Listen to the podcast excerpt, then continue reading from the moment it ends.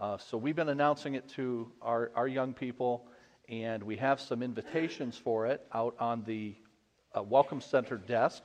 So if you know uh, somebody that fits in that age group, encourage them to come. We're going to have workshops on the issue that we've been talking about here LGBTQ and the, the Bible. I'll be doing a message to the whole group from Acts chapter 17 and Paul's encounter with the Athenian philosophers there and how he defended the faith in the face of un- unbelief and even some hostility. And uh, there'll be one on uh, is God is God uh, fair? Uh, workshop on that, and then uh, also a workshop in Is Jesus the Only Way, and some other speakers as well. So I think it'll be a good day. So if you know anybody in that age group, encourage them to attend. On Wednesday, the 24th of January, Wednesday night, we have Jonathan Leeman, and you see uh, what he's going to be speaking on. We've chosen to have him at the beginning of this coming year because it's an election year, and it would be great with me if we, most of us, could get our minds and hearts set properly for the barrage that is sure to come of misinformation, disinformation, and fear mongering to scare people, uh, which and fear motivates. And so you're going to see a lot of that uh, happening, and you're going to see a lot of false information coming your way.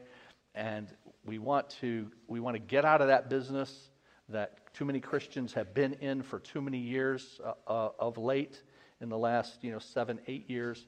And so I saw that happen in the past. Would love not to see a repeat of that again for our, for our own witness and our own individual spiritual growth. So, from a pastoral standpoint, I wanted someone like Jonathan with his expertise. He is an elder at his church in uh, Maryland, but he's wrote, written extensively on these issues, so he's a perfect person to do that. So, mark that. So, Wednesday night, be at 6 o'clock uh, for Jonathan Leeman. And then we will restart our Wednesday night normal programs the following week. On January the 31st, our midweek uh, program resumes. All right, this is the ninth of 10 weeks in our series, God's Design for Sexuality. I remind you that all of life is God centered and God referential. We have some additional copies. So, anybody need a copy? Anybody give up their copy of the notes that needs a replacement? Because Manny has some here. Who needs? Need one? Over, got one over here. That's John Jones. He's our music leader, and uh, he's a he's a part-time staff member at the uh, church, but he doesn't bring his notes with him apparently. So. Anybody else need uh, need their notes? All right. Thank you guys. Thanks for getting those extra extra notes out there. So all of life is God-centered God referential. And that means in the way we deal with any issue, we need to start with God, and including this issue of sexuality. So, in the title, God's Design, it on purpose is a, a titled that way to begin with God. And we have seen that to have a framework to deal with this issue, you must start with God in your argumentation, in making your presentation to, to others showing them the necessity of God for things like logic. If we're going to, if we're going to debate, if we're going to discuss, and we're going to use logic, we need to think about, go behind that, to think about where did laws of logic come from? If there are absolute morals in, in the world, how are they absolute and by whom were they made absolute? Uh, for existence itself, I spent some time in our very first session talking about, about that. And then for purpose thus the name design. And then you could say God's design for and fill in the blank any issue that you're talking about. It happens to be sexuality that we're dealing with here, but it could be any other issue. And I think that's the kind of framework that Christians ought to use in their defense of the faith and going on offense with regard to what it is we believe as well. But all of that then gives uh, the necessity of God is, is for logic and morals and existence and other things, including purpose and design. So people understand, all people understand, non Christian people understand that there is purpose and design. And you hear that in the way that people talk. If people ever use the word wrong, well, then that assumes that there's a right. Correct? If, if anybody ever speaks of abnormal, that then assumes normal. If anybody speaks of disorder, that assumes order. And of course, people talk that way all the time. In so doing, then they are assuming design and purpose. Well, then from whom do we get the design and the purpose? And one of the functions of purpose and design is that they expose deviations. If there is a design, then things that don't measure up to the design deviate. And so you have words like, that person is deviant. Well, what we mean by that is that their behavior is not according to a standard, it's not according to, according to design. Or we might say, that person's a pervert. And that also departs from, from the design. In the case of a deviant, it's a departure, departure from the norm. In the case of a pervert or perversion, it destroys the norm. But in both of them, they still have back of them this assumption that there is such a thing as a standard, there is such a thing as the norm. So we must constantly bring folks back to that and bring our own thinking back to that as well. All of life and all of its issues are God centered and God referential. Now, here's how we can depart from that. Everything I just said, you guys all, all agree with. I'm quite sure of that. Here's where we can, I think, unconsciously depart from that. We can condemn homosexuality by focus, focusing on it being a deviation not from God, but from nature. And you hear that a lot with regard to condemnations of homosexuality. It's unnatural. It is unnatural. But we can't stop there as Christians as we think about why anything is wrong, including homosexuality. It's not wrong simply because it deviates from, from nature, but rather it's because it deviates from the purpose of the God of nature. Nature has design because there's a God who's designed nature. So we still have to make sure that we bring it back to being God referential. In fact, all sin, all sin of whatever type, is against supernature. Uh, it's against the one who is outside of nature, outside of the created world and the way he made it. And all of sin, homosexuality, violates nature, true, but that's only important because there's a God who's given us that, that nature and that, that design. But all other sin does that as well. So when a man or a woman, but when any of us focuses upon the physical body of another human being and treats it on a screen or on paper in the form of pornography, and we treat another human being as an object, we are violating supernature. It might be so called natural pornography, heterosexual pornography. It might be a man looking at a woman or a woman looking at a man. But it's still a violation of God's standard for sexuality and for the human body. It violates the and here's an important term for us as Christians it violates the human flourishing that God intends for his world. It's not okay to treat human beings as objects in any sense, including a sexual sense. And when we do that, the consequences of that are the flourishing that God intends in his goodness for his world is thwarted. Conversely, the reason Christian mores, Christian values, are good for a culture is because they promote human flourishing. They promote human flourishing because the God who designed it has made it to operate in a particular way. And when we do that, things go, things go much better, infinitely better Now, the reason I have to throw in the caveat, I don't say they go perfect because we're in a fallen world, and that'll wait till later. But they go infinitely better when we are stay within God's design for humanity in all of its aspects, including sexuality. So, human flourishing is something that we should champion because God is the one who made humanity. God is the one who made the world in which humanity is designed to live and to carry out his bidding. And we ought to champion human flourishing in the marketplace of ideas as we're debating people. And they say, well, why do you care about whether or not we have laws with regard to homosexual behavior or homosexual marriage or homosexual adoption or surrogacy, having a baby to give for the purpose of giving to people who cannot have babies, in the very nature of the case, if it's two men and, and two women together.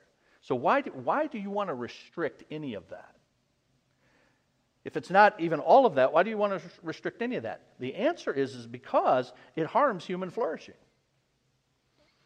As you start to play this out, you start to see unintended consequences for these kinds of behaviors. And next week and our last week, I want to talk about some of those.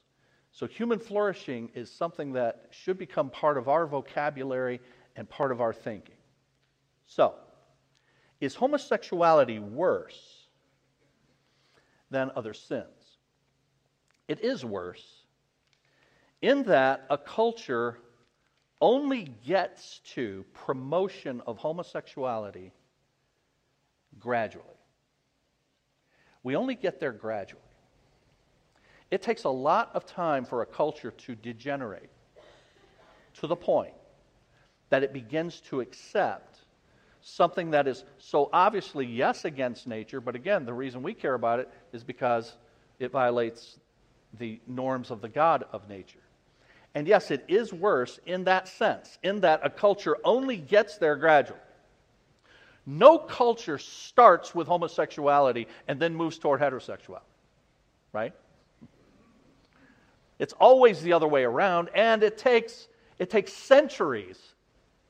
It takes, it's taken centuries, millennia, for civilizations to come to the point that we are legalizing homosexual, homosexual marriage, for example. So that is a culture. Now, I want to encourage you to make a distinction between a culture that practices and promotes homosexuality and individuals within that culture. We are now a culture that is doing that. Obviously, you see it, you see it uh, all around you in many ways. And we have a culture war where one of the battles in that war is this issue of homosexuality and how and in what ways this will be, uh, this will be imposed upon the citizenry and, in particular, upon our young people. But our young people are growing up in an environment, in a culture that is different than the one I grew up in. I'm older than most of you. But it's different because this has happened so rapidly. It's also different than the one the rest of you grew up in as well, for the most part, except some of the very youngest among us. So think about then a young person now growing up in a culture that tells you the culture is screaming at you, this is okay. I mean, back in the day, you had the culture militating against people going down this road. If a, if a, if a girl saw herself as a tomboy, you guys remember that language? Right? So if she saw herself as a tomboy, people would just say she'll grow out of it. And guess what? 99% of the time, that's exactly what happened. And even if you had a young lady or a young man who, you know, wondered, why am I attracted to members of the, of the same sex? They would take time They wouldn't say that to anyone, they wouldn't act upon it. And then over time, then they would conform to the cultural norm. But now you're in a culture where you're being told that's not only okay, it violates who you are as a person for you not to come out and be loud and proud. So if you're a, a, a, child in junior high and you're having those kinds of feelings, which, which kids have had for forever, but you're having that now, you're going to be told something different. So I ask you this Is that child, is that seventh grader, that eighth grader, a worse sinner than a guy who beats his wife? Even though homosexuality in the Bible is presented as a very stark sin, Romans chapter 1, in its indictment upon human nature, and it is. Even though homosexuality is one of the sins in the first part of your Bible, where there was a very severe punishment associated with it. And so we then can come away from that and we go, okay, homosexuality is worse. Preachers then preach in ways that say this is an abomination to God, and therefore, in the Old Testament, people were stoned for doing this, and, and we preach that way, and you've got a 13 year old kid in your congregation. And does, does the Old Testament law of Israel apply to that 13 year old in our congregation the same way it did then? The answer is no. We're not in the theocracy of Israel. The laws of God in the Old Testament certainly tell us something about the nature of God and what it is that He loves and what it is He hates and what He wants to see promoted and what's he want, what He wants to see uh, inhibited. That's all true. But when the Bible in Romans chapter 1 uses homosexuality as an example of how human nature goes, it's talking about cultures and societies. So we have to have the courage to say what Romans 1 says. We have to have the courage to call homosexuality sin, as you have heard me say over and over again, and I will always say, because the Bible does. And then at the same time, to now step back and go, what do we do with that 13 year old? Because that poor kid's been lied to. You see, when a, when a, a 13 year old grew up in ancient Israel, they weren't lied to about this. It was very clear to them. If someone went and violated the laws of God, they were stepping over all of that. Now, a young person, in their mind, in, at school, among their peers, they're not violating anything. In fact, they're doing the right thing by being honest about who they are. That's what they're being told. So I'm encouraging you to think about then this issue biblically and holistically. There's what the Bible says about sin, there's what the Bible says about the sin of homosexuality. There is the effects that homosexuality has upon human flourishing. There's the fact that in the first part of the Bible, there was capital punishment for homosexual behavior. In these notes that you have on the second page, I think, I gave a reason for that because it affected, adversely affected the future of the nation. Because God wanted to see the nation flourish, including be fruitful and multiply. Homosexuality can't do that. So it was one of the reasons that God was so serious about stamping it out. But yes, it vi- and it violates nature. Romans chapter 1 presents that as a stark example of the descent of human sin in a culture, in a society. And we have now entered a time where Christian families and Bible believing churches have to deal with individuals who are struggling with things that would have passed in the past and now are becoming your identity. This is who I am. Mom and dad, I'm gay. What do we do?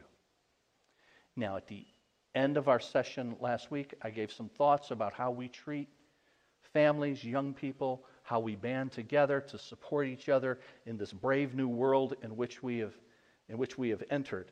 But for, for, for this session and this point, I simply want to underscore the idea that we have young people in our culture now who, in many respects, in my view, are victimized by adults.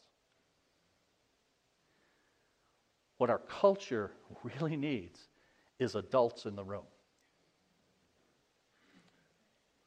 Adults in positions of authority throughout our culture who will say, no, that's not right. No, that you, you, you don't need to declare yourself at age 12 or age 13 and then take it even further, get an operation that you'll never be able to change for the rest of your life.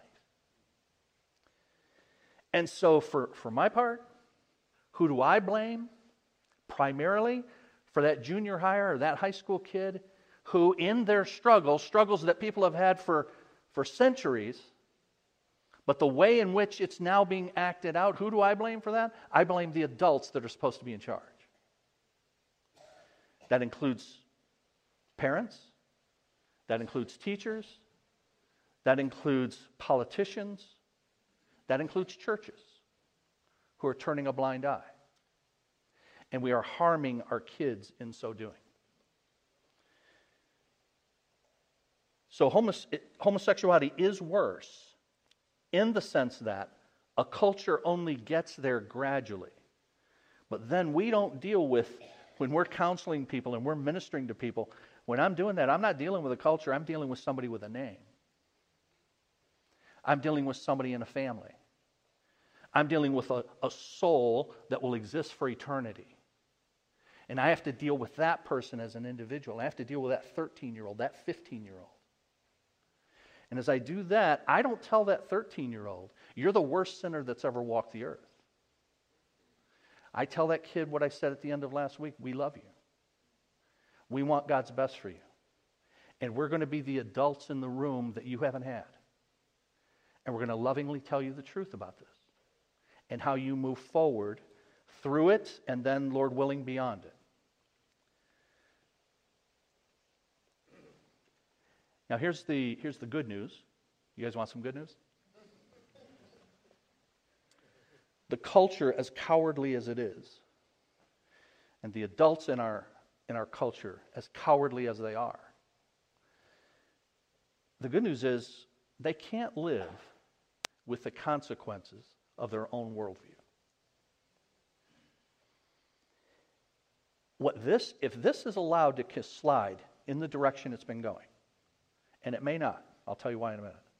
But if it continues, then it's going to result in broken bodies, broken people, broken homes.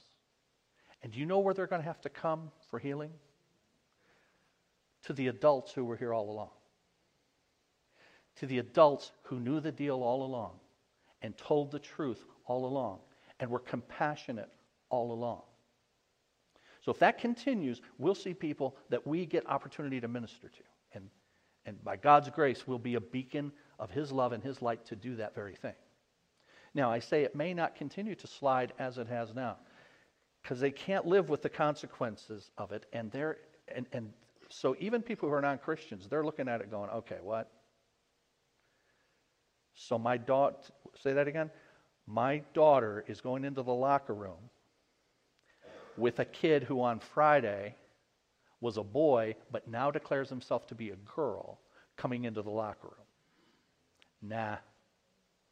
And you don't have to be a Christian to say nah. Right? And so there is, there is pushback on that, as fully expected. And we'll see how, the, how, that, how that goes. But either way, our position doesn't change. We say what God says about it, we say it compassionately and with love, and we treat people as individuals. And so, to those young people, to the, particularly to the children and teenagers who are being misserved, who are being harmed by adults, I see them primarily as victims in this, who we want to snatch from the clutches of that lifestyle. So, it's homosexuality, like all sin, in that all sin uh, is has the same root and all sin has the same solution. It's not like all sin culturally and the effects that it has upon a, a society. And the Bible uses it as a stark example of where human nature can go if it goes on unfettered. Page 22. Bottom of page 22.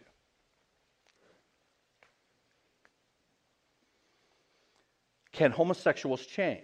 Homosexuality is a sin like any other in that it flows from man's sinfulness, depravity. This fact offers hope for the homosexual. So it's not like it in its societal effects, but it is like all other sin in its root. That's what I'm saying again. Through faith in Jesus Christ and the power of God's Spirit, it is possible for the homosexual to abandon his sinful behavior. The Bible makes it clear in 1 Corinthians chapter 6 that through faith in Christ, homosexuality, like other sins, can be abandoned. And so here it is. Do you not know that the wicked will not inherit the kingdom of God? Do not be deceived.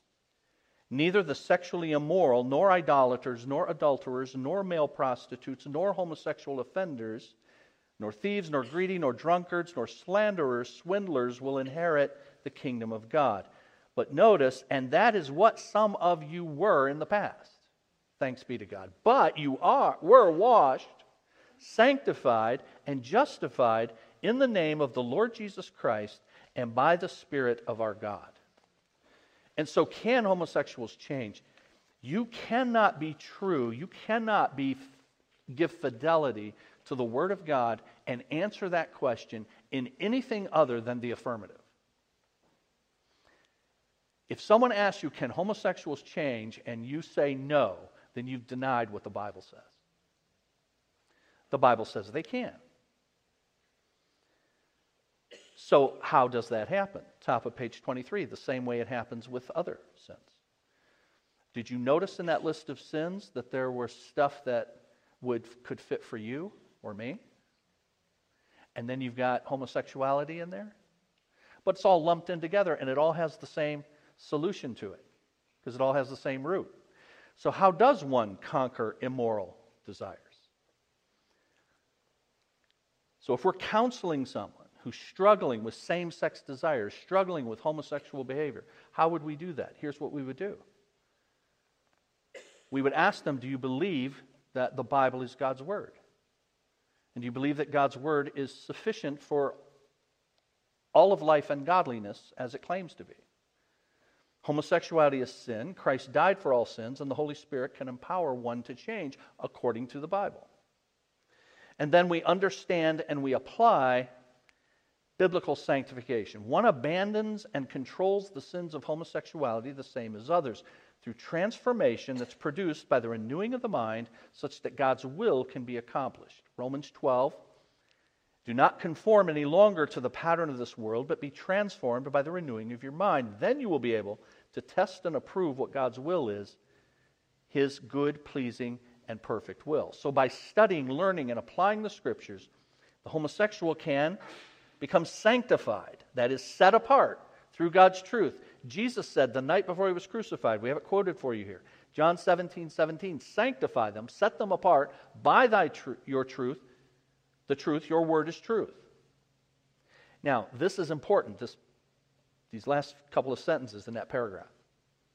Sanctification is the process whereby the sinner is gradually becoming holy.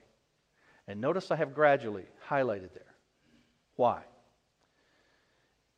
Because as we think about people who struggle with this, and we have more and more of them who will and who need help, help that the gospel gives, help that biblical counsel provides, as we think about that, we've got to be clear about what biblical sanctification is. It is not always the case, and in my own experience, it is not most often the case, that the life dominating sins that most people come to salvation with are taken care of overnight. Sometimes they are. I know blessed testimonies where that's, where that's happened with people. But most of the time, that's not the way that happens. Now, notice I called it a life dominating sin.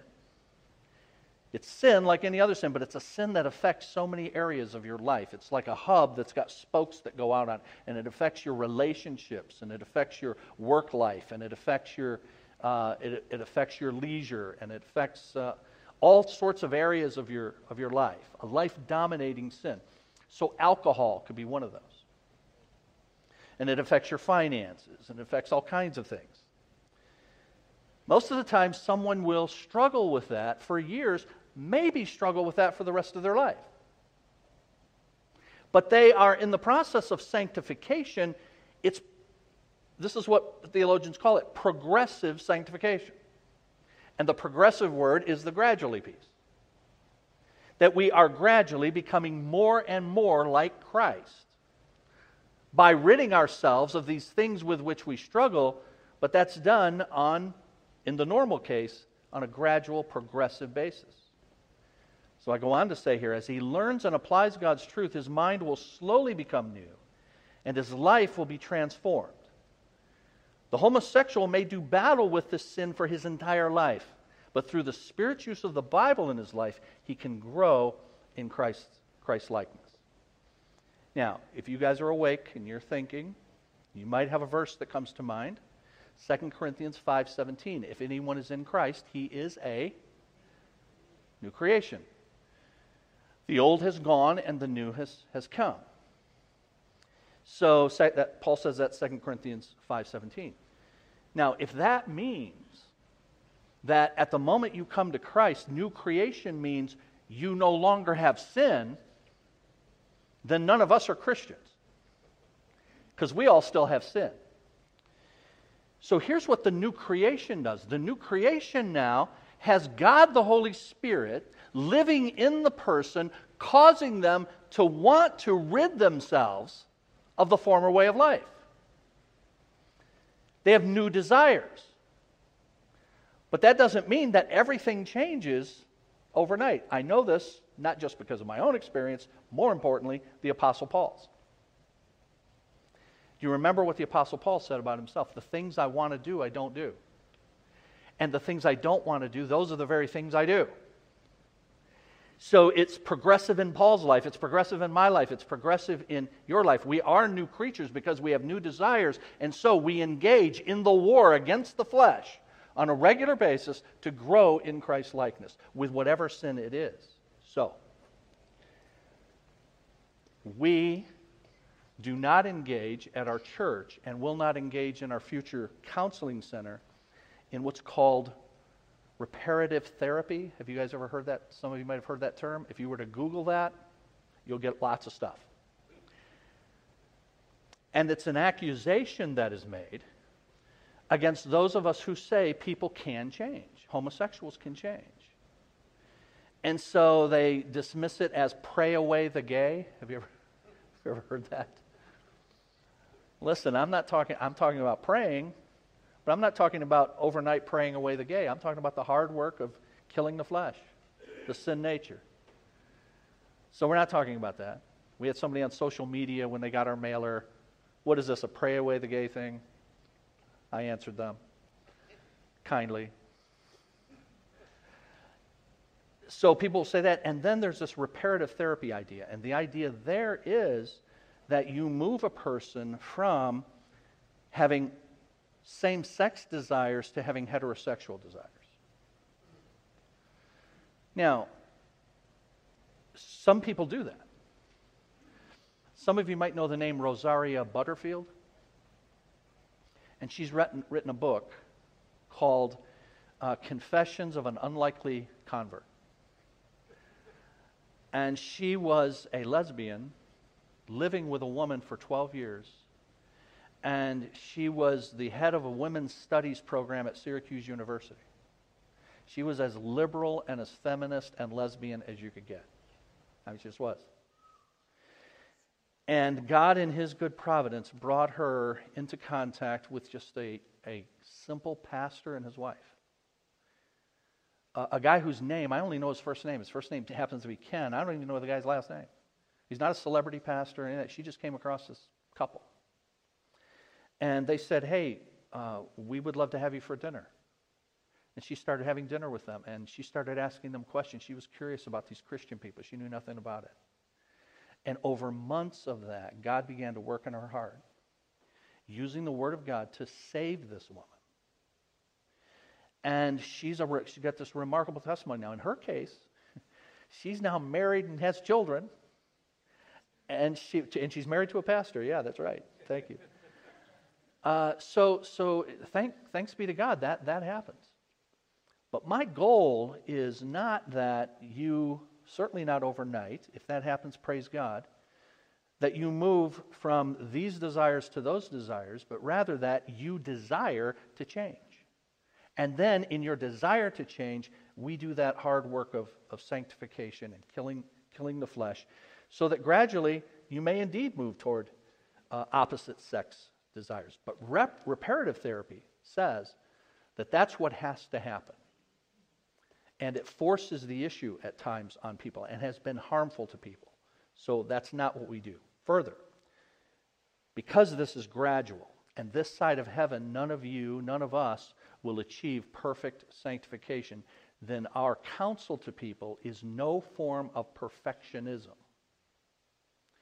Did you know that Christians over the centuries have at various times taught forms of what's called perfectionism? That you can in this life put away all of the, all of the sin in your life.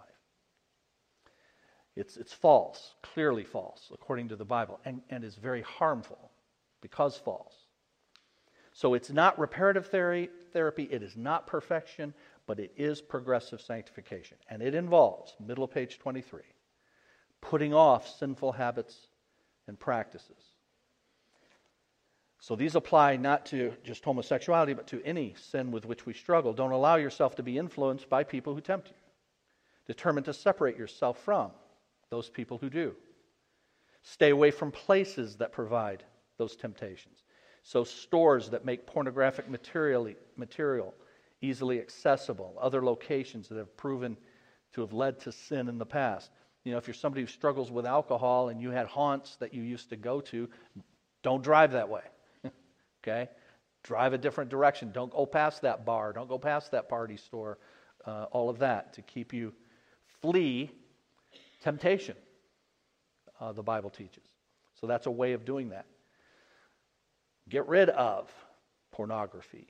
Get rid of your TV if necessary, the internet, the phone itself if, if you have to. Remember, Jesus said in the Sermon on the Mount, he, he talked about radical amputation. You know, not, phys- not literally cutting off an arm or plucking out an eye, but, and I know this because the apostles didn't pluck out their eyes or cut off their arms, and all of them would have been eligible for that, as would any of us. But Jesus said, if your you know, right hand offends you, cut it off. You know, if your eye offends you, pluck it out. What he's saying is get rid of the stuff that is the impetus for the sin with which you struggle. So it means putting off, but then it means also putting on, developing that disciplined mind, committing oneself to studying, pondering, meditating, and responding positively to the authority of God's Word. You practice other disciplines, the means of grace and prayer, fellowship, church participation, and you make yourself accountable to another believer in the church. Meet regularly to discuss how well you're handling temptation. So the Bible strongly teaches that homosexual, homosexual behavior is sinful. The Christian and homosexual lifestyles are incompatible. One should deal with homosexuality like any other sin through salvation and by pursuing biblical progressive sanctification. Now, we have one session left next week. And I want to next week give you some additional paperwork so you guys can line your bird cages with the stuff you have now. And on it, I want I have I'll have some questions for us to discuss and then also some resources that we will have for you in the uh, resource center related to what we've been talking about. But those questions have to do with how do you handle family issues? We've talked some about that. How do you handle workplace issues? And then, importantly, uh, how do we interact as citizens with the government in terms of laws that affect these areas. We want to see human flourishing occur. And so I will make the case that we want to see laws advanced that do that, that advance human flourishing. Where does I, our idea of what human flourishing is come from? It comes from, it comes from God's Word. People are going to object. Well, that means you're imposing the Bible upon me. We are imposing portions of what the Bible says upon you. I say portions. We're not advocating passing laws that say you have to attend church every Sunday. Although that's not a bad idea either, but, but we're not advocating that. But we are advocating for laws that are informed by the Christian faith through the sacred scriptures that promote human flourishing. And to the opponent who says, Who are you to cram your morality down my throat? My answer is, Who do you have to be? Who do you have to be in a democracy? I get to advocate for laws just like you do. And I can turn the thing around to you and say, Who are you to cram your morality down our throats? In the marketplace of ideas, that's what we do. And we are blessed to live in a system where we have free speech and we can advocate, and we can advocate for laws that we think are best for human flourishing, and the others can as well. And where we ought to do that, we're blessed to, to do it, is at, at the ballot box and promote people who will promote what's best for our children and for, and for families. And so we all choose what it is we think needs to be enforced based upon the values that we bring to it, from whatever source those are. Christians should not and, and, and cannot be removed from the discussion, which is what many people want to do. You can do this what I'm advocating, we'll talk about more next week. But you can do this without being a full blown Christian nationalist. A Christian nationalist is somebody who wants to make this a Christian nation. Um, there is no such thing as a Christian nation this side of heaven and Jesus returning to set up his kingdom. Okay? So we're not trying to create a Christian nation. All we're trying to do is create a better nation that promotes human flourishing based upon the truth of what God says and what is best uh, for our children and all of our citizens. So we'll talk more about that next week. Let's pray. Father, thank you for the blessing of this Lord's Day and the opportunity to look into your word in the book of Psalms and to be reminded there of how our hearts are easily uh, distracted because we look uh, not to you and not to your word not to your people, but we look at the world and we envy the world and we want to be like it and it draws us away. We thank you, Lord, that because we are your children, you always chase us down. You always come after us. You always bring us back. And so thank you for that important reminder. Thank you for this time to be able to consider this monumental issue with which we are presented in our culture today and the deviation from your norm for sexuality and how it is presenting itself and in a very public way and in ways that are affecting uh, the lives of everyone in our, in our country. And so, Lord, we want to play a constructive role in that. Most of all, we want to be beacons of light. We want to be people who are known for compassion, people who love those with whom we disagree, and be able to present the good news of Jesus Christ and then the change that he makes in, in allegiances and priorities and values. And Lord, as a result of that, then people begin to change and they change their lifestyles as well, and we bring glory to, to you as a result. So, Lord, we would ask for that. We would ask that revival would happen in our land, that people in large numbers would come to the Lord Jesus Christ, that they would be changed for eternity, and that that would have an effect now. But only you can do this. In the meanwhile, Lord, help us to be faithful to the process that you've given us. Go with us this week as we seek to do that in the places that you've assigned. Bring us back together next Lord's Day, we pray in Jesus' name. Amen.